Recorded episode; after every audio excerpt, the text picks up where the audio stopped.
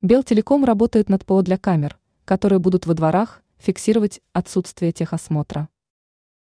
Недавно стало известно, что белорусский оператор электросвязи Белтелеком разрабатывает специальное программное обеспечение. Оно предназначается для того, чтобы работающие на его основе видеокамеры могли во дворах и заправках фиксировать отсутствие техосмотра. Об этом изданию «Беларусь» сегодня сообщил директор предприятия «Белтехосмотр» Юрий Линчевский. Напомним, в Беларуси с прошлого года начали функционировать системы контроля наличия пройденного государственного техосмотра. Особенность – осуществляется фотофиксация нарушений, отсутствие такого осмотра авто в автоматическом режиме.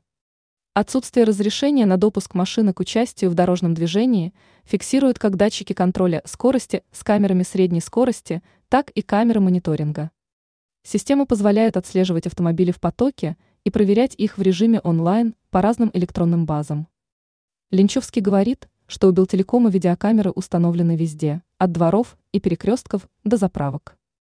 А теперь компания разрабатывает специальное ПО, которое позволит ее камерам фиксировать еще и отсутствие техосмотра.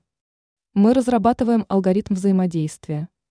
Рассчитываем, что уже в 2025 это заработает, сказал Юрий Линчевский.